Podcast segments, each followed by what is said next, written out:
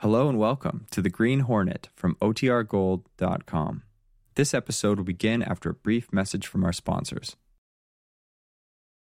The Green Hornet.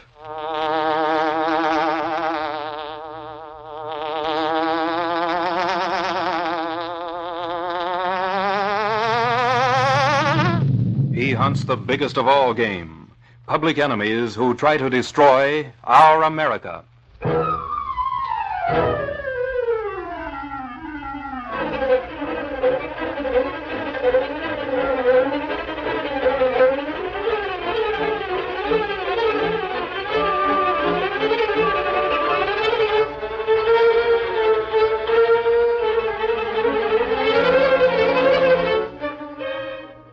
Faithful Filipino valet Cato, Britt Reed, daring young publisher, matches wits with racketeers and saboteurs, risking his life that criminals and enemy spies will feel the weight of the law by the sting of the Green Hornet.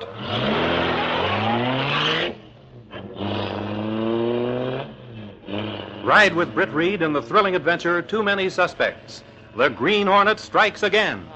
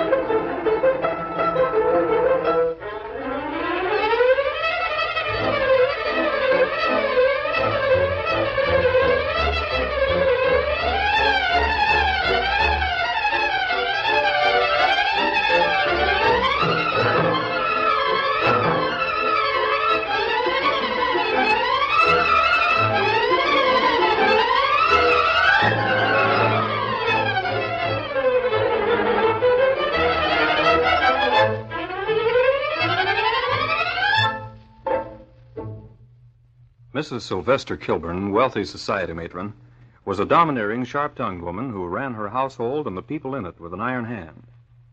Her 18 year old daughter Gloria was blonde, beautiful, and self willed.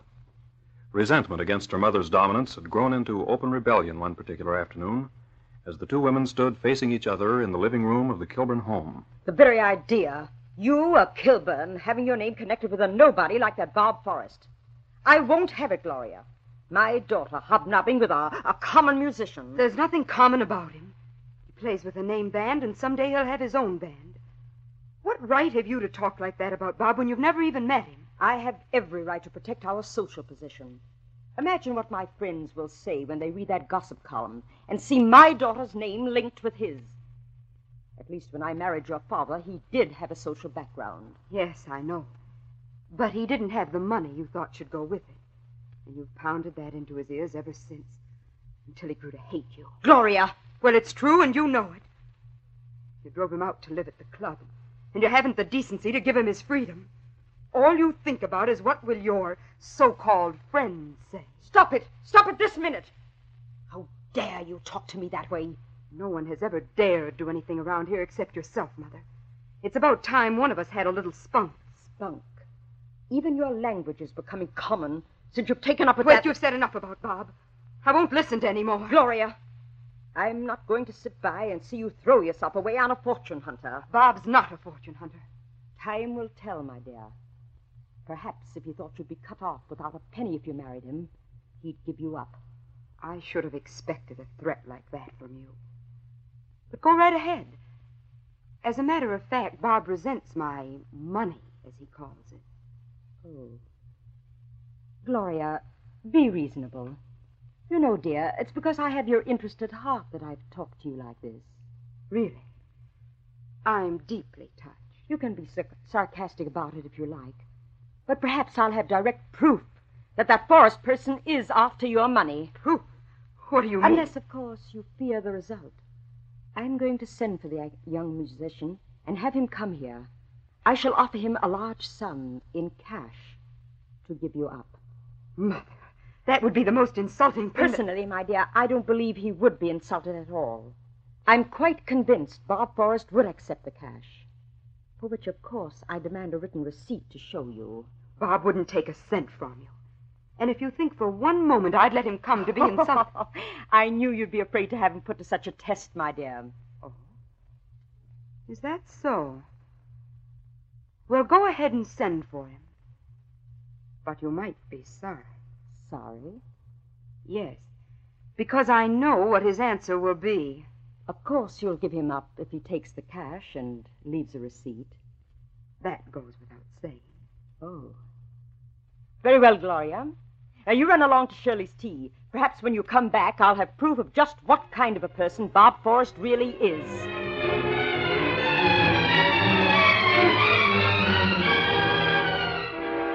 Meantime, Britt Reed, young publisher of the Daily Sentinel, finished lunch at the Civic Club and went into the reading room. Sylvester Kilburn looked up from the paper he was reading, then rose as Britt entered.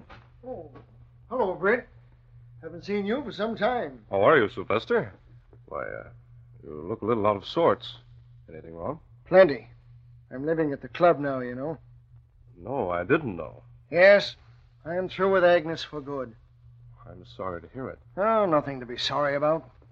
Nobody can live with that woman. She grows more hateful every day. Well, now, perhaps at the moment you're upset, Sylvester. After you've had time oh, to think. come out of it, Britt. You know as well as everybody else what Agnes is like. Even now, as much as we hate each other, she refuses to give me my freedom. Won't even see me. I understand. But I'm not going to take it sitting down. I'm Going over there this afternoon and make her agree to a divorce. Well, I wish you luck. Don't worry. She's dominated me long enough. Before I leave there this afternoon, I'll get her to agree one way or another.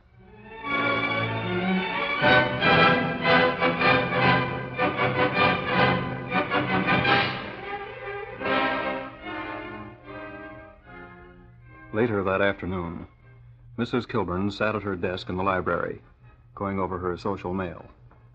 She felt quite satisfied with herself and smiled as she thought of the manner in which she was breaking up her daughter's romance with young Forrest. Suddenly, she raised her head and listened. Oh, oh. She turned quickly and looked toward the long French windows, but saw no one. But the smile left her face, and she became nervous. Then another sound broke the stillness. Sounded like the front door. Perhaps Parker getting the late mail, though he didn't answer my ring a while ago. Mrs. Kilburn quieted her nerves with this thought, and again turned her attention to the letters before her. She failed to hear the door open, but the faint click of the latch as it closed caused her to look up, startled. Oh, heavens! Must you startle me out of my wits by sneaking in like that? Why do you come in here like this? Well? The intruder stood, staring, saying nothing. And an icy chill came over the woman seated at the desk. She rose to her feet. If you have anything to say to me, please say it and leave. I'm busy. I. What on earth is the matter with you? The silent figure moved slowly forward. Mrs. Kilburn tried to move away, but her muscles seemed frozen. She felt a great fear. Fear of this person before her whom she had treated with contempt up to a short time before. Get out of here, I say. Stop the play acting and. You have a gun. Why have you come here like this? Answer me, do you hear? Stay back! Stay back, I say! Don't come any closer! You don't know what you're doing! I won't let you! I.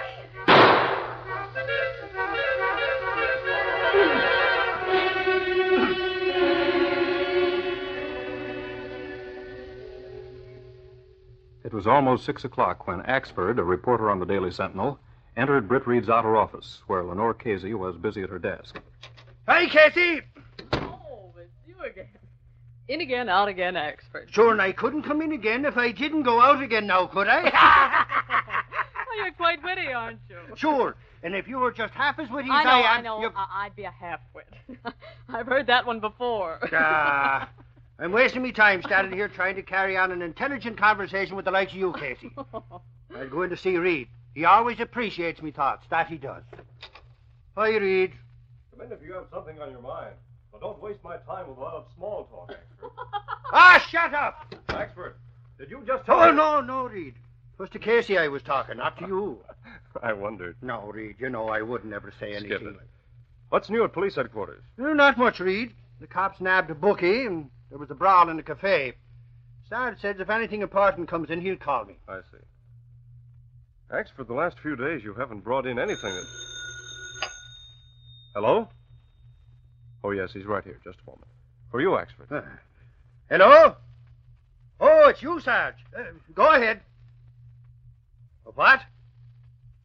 Where? When? All right, all right, but who was it? Who? Suffering snake, Sarge. I'll be right down. Wait for me. So long. Holy crow, Reed. Now we're really getting some news. I told you if anything came in. Axford! Huh? Oh, oh, oh, yeah. Reed, Sarge says there's been a murder. That there was. Who's been murdered? Reed, you'd never guess. Tis that swell society dame over on Parkstone Avenue, Mrs. Sylvester Kilburn.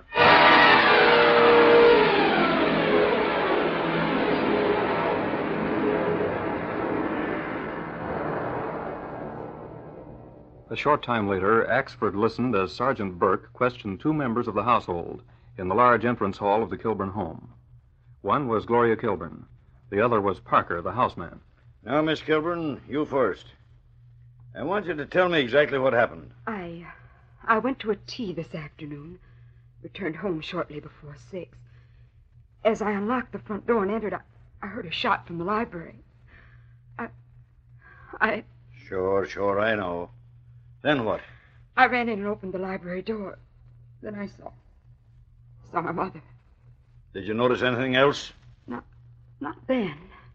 While I stood there in the doorway, I heard someone coming in the front door. So, so I ran out and met Parker. He's the houseman, you know. Yeah, I know that. I told him what happened. We went into the library together. The French window stood open, and Parker suggested we call the police right away.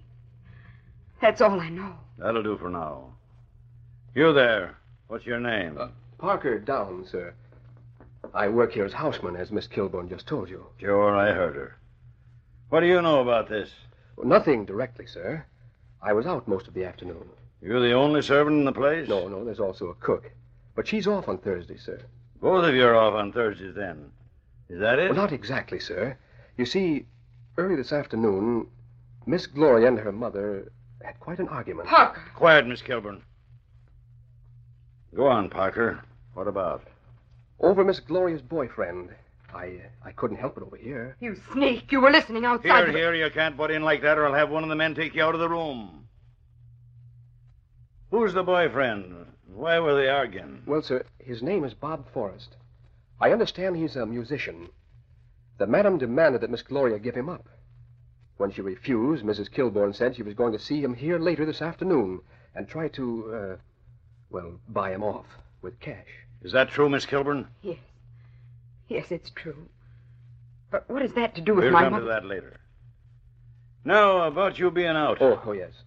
Well, after Miss Gloria left for the tea, her mother told me to get the car.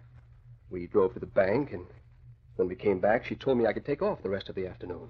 Did she say why? She said she expected a young man to come here, with whom she wanted to talk privately.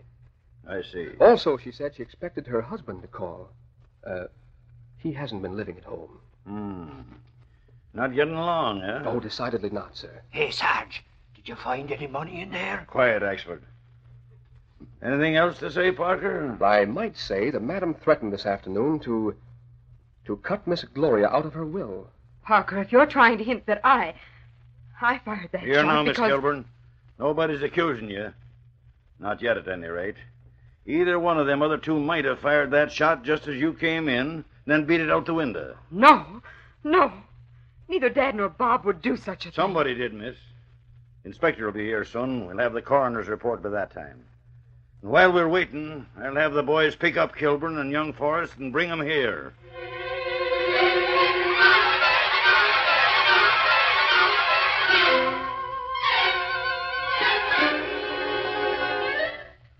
We'll continue our Green Hornet adventure in just a moment.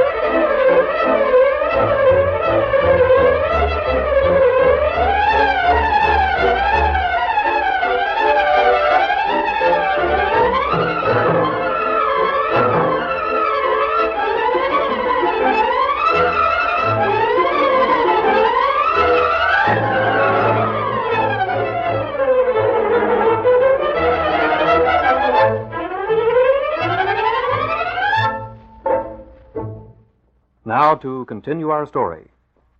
Later that evening, Axford returned to the Sentinel building and was talking to Britt Reed in his office. It sure is a mixed up case, Reed. Of course, the houseman is in the clear, but any one of the other three could have done it. What was the coroner's report, Axford? That's the funny thing, Reed. Miss Kilburn said she heard only one shot, but the coroner found two bullets in the corpse, one almost on top of the other. And added to that, he said the woman looked to him like she'd been dead almost two hours. That would discount Gloria Kilburn's story that she heard a shot when she entered. Of course, she has an alibi, having gone to that tea. Reed, they found out she left that tea affair around 4.30. She said she drove around in the park a while. I see. Well, how about the other two? Well, her father swears he got to the house a little before four, and that Mrs. Kilburn refused to let him inside the house. Well, that's interesting. Yeah, and young Forrest says he went there after getting a phone call from her and stayed about ten minutes. She tried to get him to take twenty thousand bucks in cash to give up her daughter. Well, that's a lot of money. Sure, but he says he refused, got sore and left. That was about uh, four fifteen or so. Was the money still there? Nope, nary a trace of the cash nor the gun. Also, no fingerprints anywhere. Strange. What alibi does the houseman give? Oh, they checked up on his alibi.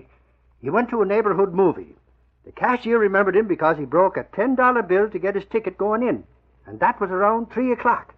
Then, at five fifteen, he called an usher to help him find his hat. They didn't find it, so the usher took his name and put down the time. Well, it's a perfect alibi, all right. Yeah, that it is. The inspector has all of them under guard over at the house. But before long, I guess they'll be charging one of them with the murder. I sure feel sorry for that girl. Uh, tell me one thing, Axford. How did they find out Kilburn went to the house? Did he come and tell them so? Nope. They picked him up after the houseman said he heard Mrs. Kilburn say she expected her husband to visit her. I see.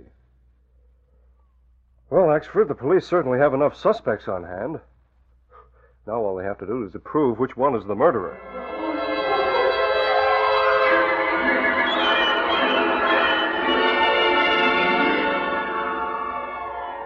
After talking to Axford at the office, Britt Reed went to his apartment, where Cato, his faithful Filipino valet, and the only person knowing his identity as the Green Hornet, was waiting. Britt told Cato what facts he'd learned about the murder. A houseman only one who have a good alibi, Mr. Britt. Yes. And the fact that Gloria Kilburn swears she got home first and heard a shot adds to it. It puts him in the clear with the police. You intend to tell police of conversation with Kilburn at club? Not yet, Cato. It wouldn't help him any right now. I'll wait for further developments. There's one point in my mind, though, that makes me suspicious of a particular person. Uh, the police would have to move cautiously in a case like this. But you think perhaps Green Hornet find way to bring murderer to light quick, Mr. Britt? It's worth a try, Cato. Come on, we'll take the Black Beauty and make certain plans on the way.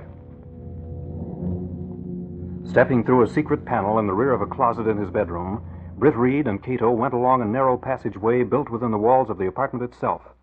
This passage led to an adjoining building which fronted on a dark side street. Though supposedly abandoned, this building served as the hiding place for the sleek, superpowered Black Beauty, streamlined car of the Green Hornet. Britt Reed pressed a button. The great car roared into life. The section of the wall in front raised automatically, then closed as the gleaming Black Beauty sped into the darkness.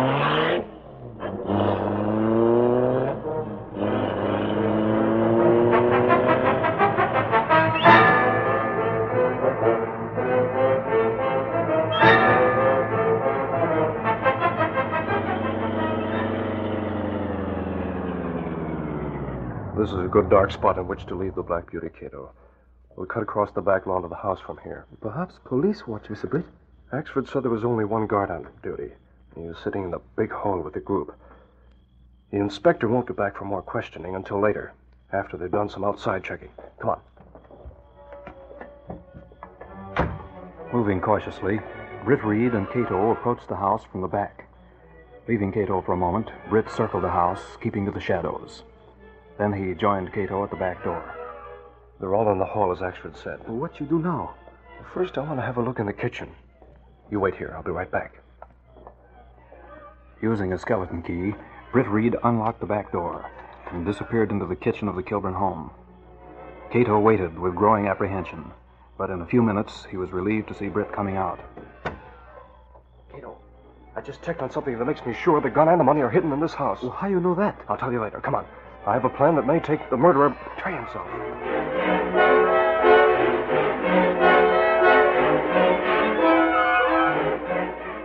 Inside the house, Gloria Kilburn, sitting beside Bob Forrest on a Davenport in the large hall, looked across at the police guard and spoke. Officer, how long do we have to wait like this? Won't be long, miss. When the inspector comes back, he'll let you know what you can do about getting some rest. My orders are to keep all of you here together for the time being. Oh, this is all so horrible. Don't, Gloria. We all feel bad enough as it is. Things will turn out all right. Officer, I should think you'd at least let my daughter go to her room. This has been quite an ordeal for her. Sorry, sir. Orders are orders. After all, someone here did commit murder, you know, Miss Gloria. Oh, you keep quiet, Parker. At least you have nothing to worry about. The police haven't proof enough to make anyone worry, Miss Gloria. Too many suspects are worse than none at all. Nobody asked your opinion. We'll get the proof. Don't think we won't. May take a little time. What was that? It came from the living room. Now, hold on now. We'll all go in together. Taking no chances with you. Come on. Go on in first. I'm keeping my gun handy. Why, the lights were out in here, but now the lamp on the table is lit. Hey, that's right. Look, there on the table. A note of some kind. Let me see it. What? What does it say? Holy mackerel. Listen. I found the murder gun in the dough. I'll keep the cash, but I might let the cops have the gun. What? And on the bottom's the seal of the Green Hornet. Oh. Green Hornet. Say, Well, maybe he quiet, everybody. I got to phone headquarters right away and tell them. You can use this phone on the table, officer. Good. Wait till the inspector and Burke hear about this.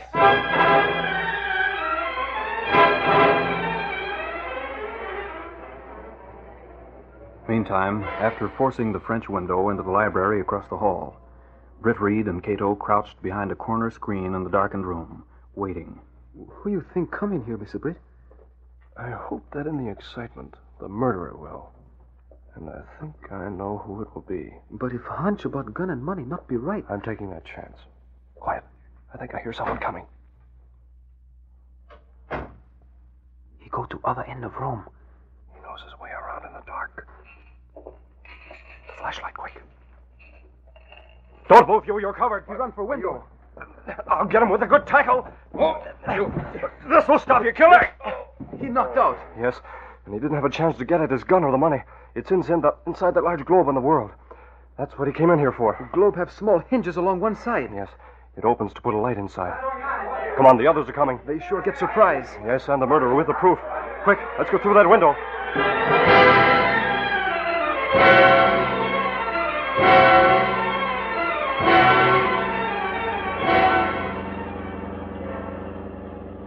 Know murderer turned out to be a houseman, Mr. Britt?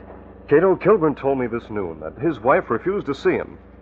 Yet Parker told the police Mrs. Kilburn said she was expecting her husband. Well, how else? Uh, when the white signal shows on the service indicator in our kitchen, what's the first third thing you do before you answer the call? I push a button to clear away signal first. Then I come quick. Right. It's second nature with experienced servants to clear the signal box before going to answer the call. Yet when I looked at the box in the Kilburn kitchen, the signal was still set, indicating a call from the library. Well, that show Parker not have permission to leave for afternoon. Mrs. Kilburn rang for him, but he not there. Right again. And all the other little points will be cleared up when the police grill Parker. Step on it. We want to get home before Axford comes to break the news.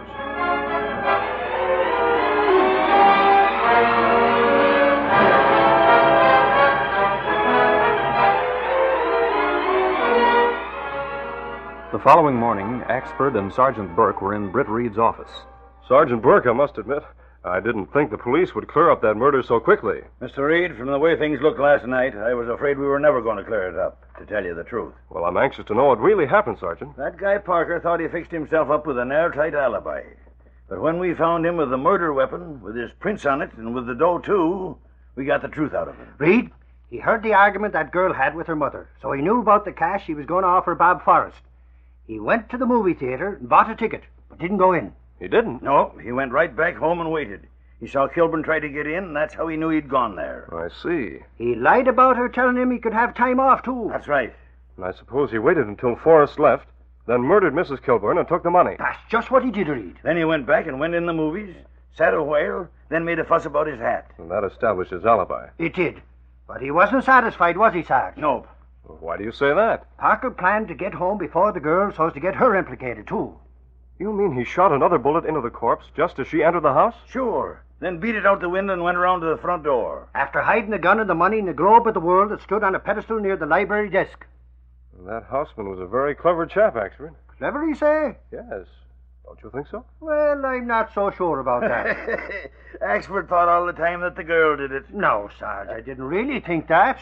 I'd say Parker was clever up to a certain point. sure, that's what I was going to say. Uh, like fun you were. But anyway, that girl and that guy Forrest are relieved over the whole thing. As they should be, no doubt. they have a lot to be thankful for. So was Kilburn. All three were on the spot in a way. Sure. But it isn't the cops who got him off that spot, if you ask me. Who did then? The Green Hornet, that's who. The Green Hornet. Well, he was mixed in it a bit, sir, Mr.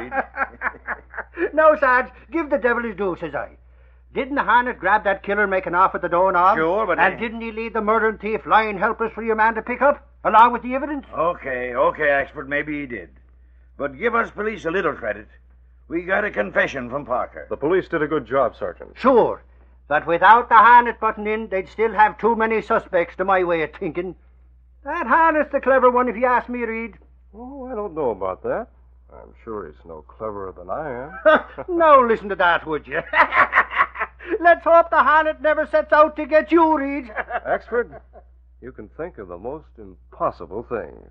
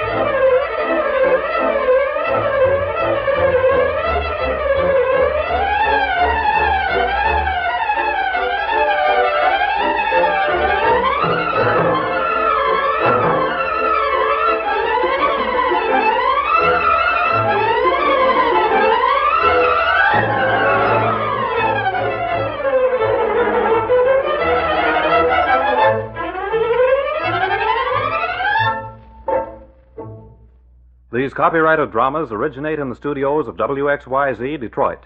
All characters, names, places, and incidents are fictitious. Bill Morgan speaking. This is the American Broadcasting Company.